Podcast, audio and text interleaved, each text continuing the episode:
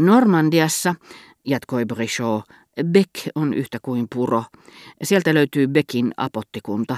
Mobek eli suonläheinen puro, mor tai mar, tarkoitti suota, kuten nimissä Morvi, Briquemar, Alvimar, Cambromer. Briquebec, puro kukkulalla, joka johtuu sanasta briga, linnoitettu alue, kuten nimissä Briqueville, Briquebosque, Le Bric, Briand, tai sanasta bris, silta, joka on sama kuin Saksan Bruck, Innsbruck, ja englannin bridge, johon päättyvät monet paikan nimet, Cambridge ja niin edelleen. Normandiassa on vielä paljon muita Beck-nimiä, Codebec, Bolbec, Le Robec, Le Becqueloin, Becquerel. Se on normandialainen versio germaanisesta Bach-sanasta, Offenbach, Ansbach. Varagebek tulee vanhasta Varenje-sanasta, joka on yhtä kuin Garen, metsää ja lammikoita käsittävä riista-alue.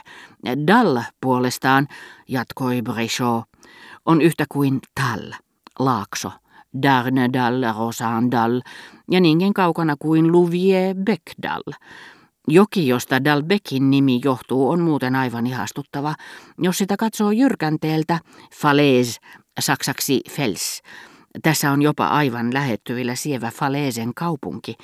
Se hipoo kirkon torneja, näyttää heijastavan niitä, vaikka ne itse asiassa ovat pitkän matkan päässä.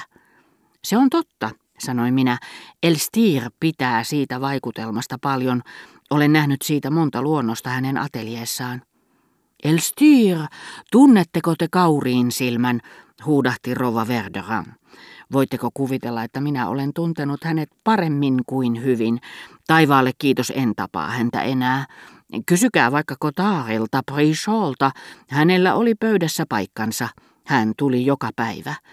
Siinä meillä mies, josta voi sanoa, että luopuminen pikkusisärenkaasta ei ollut hänelle hyväksi.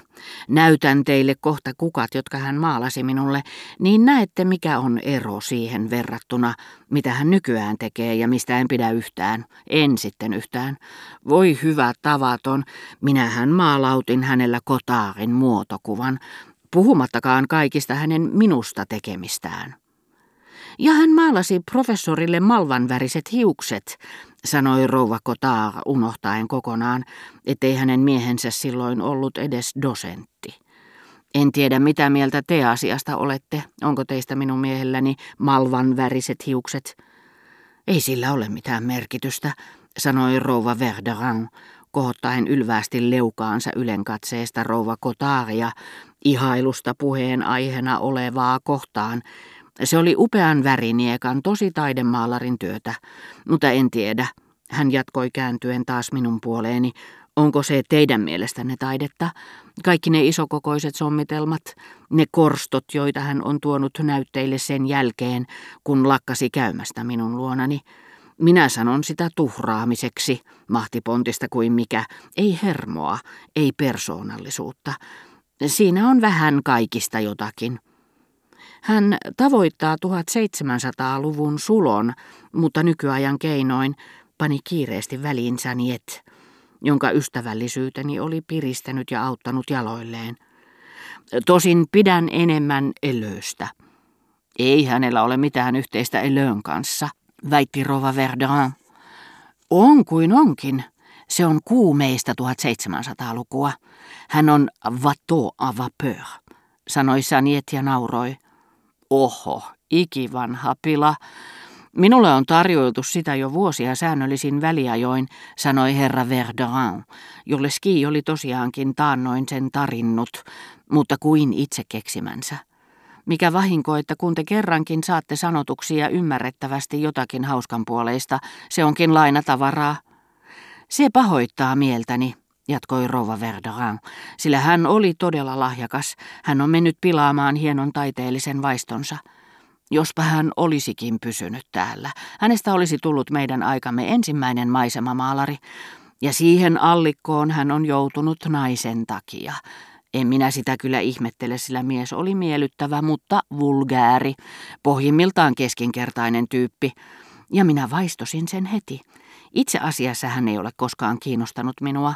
Pidin hänestä siinä kaikki. Sitä paitsi hän oli likainen kuin mikä. Mitä mieltä te olette ihmisistä, jotka eivät ikinä pese itseään? Mitä tämä on, tämä ihastuttavan värinen höttö, mitä me parasta aikaa syömme, kysyi Ski.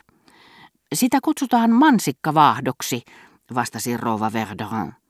Mutta sehän on ihastuttavaa. Nyt pitäisi korkata muutama hyvä pullo, jokunen Chateau Margaux, Chateau Lafitte tai portviiniä. Ette usko, miten huvittava hän on. Hän ei nimittäin itse juo kuin vettä, sanoi rouva Verderin, kätkeäkseen tämän päähänpiston aiheuttamaan huviin, kauhun, jota tunsi moista tuhlaavaisuutta ajatellessaan. En minä sitä juotavaksi tarkoittanut, sanoi Ski. Te vain täyttäisitte meidän lasimme. Tähän tuotaisiin ihania persikoita, jättiläismäisiä luumuja tuohon auringonlaskua vasten. Sehän olisi ylellistä kuin Veroneesen taulussa konsanaan. Ja melkein yhtä kallista, mutisi herra Verderin. Mutta viekää ihmeessä pois nämä ikävän väriset juustot, sanoi Ski ja yritti riistää lautasta isännältä, joka puolusti tahkojuustoaan kaikin voimin. Ymmärrättekö nyt, etten kaipaa Elstiiriä, sanoi rouva Verderin minulle. Tämä tässä on paljon lahjakkaampi. Elstir ja työ ovat yksi ja sama asia. Se mies ei osaa lakata maalaamasta, kun mielensä tekee. Elstir on hyvä oppilas, ahkera puurtaja. Ski puolestaan ei tunne kuin mielikuvituksensa.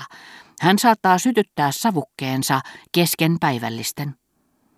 Asiasta toiseen en käsitä, miksi te ette halunnut ottaa vastaan hänen vaimoaan, sanoi Kotaa. Hän olisi nyt täällä niin kuin ennenkin. Kuulkaas nyt te voisitte olla vähän kohteliaampi. Minä en ota vastaan naikkosia, herra professori, sanoi Rova Verderin, joka itse asiassa oli tehnyt kaiken voitavansa, jotta Elstir palaisi, vaikka vaimonsa kanssa.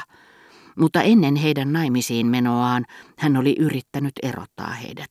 Hän oli antanut Elstirin ymmärtää, että nainen, jota tämä rakasti, oli tyhmä, epäsiisti, kevytkenkäinen ja näpisteli – sillä kertaa hänen ei ollut onnistunut saada välirikkoa aikaan.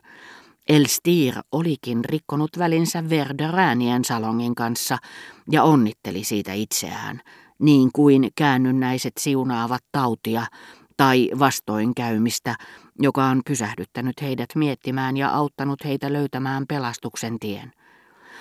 Professori on kyllä uskomaton, totesi rouva. Miksi ette julista yksin tein, että salonkini on epäilyttävä kohtaamispaikka? Teillä ei taida olla aavistustakaan siitä, millainen ihminen Rova Elstir on. Mieluummin minä ottaisin vastaan vihon viimeisen huoran. Ei totisesti. Sitä lajia täällä ei suvaita. Sitä paitsi olisi ollut sitä typerämpää hyväksyä aviovaimo, kun mies ei enää kiinnosta minua. Hänen tyylinsä on poissa muodista, luonnosmaista. Outoa, että niin älykkäälle miehelle kävi näin, sanoi Kotaa. Voi ei ollenkaan, vastasi Rova Verderin. Jo siihen aikaan, kun hänellä vielä oli lahjoja, ja hänellä oli niitä mokomalla, vaikka toisillekin jakaa, hänessä pisti vihaksi se, että hän nimenomaan ei ollut älykäs.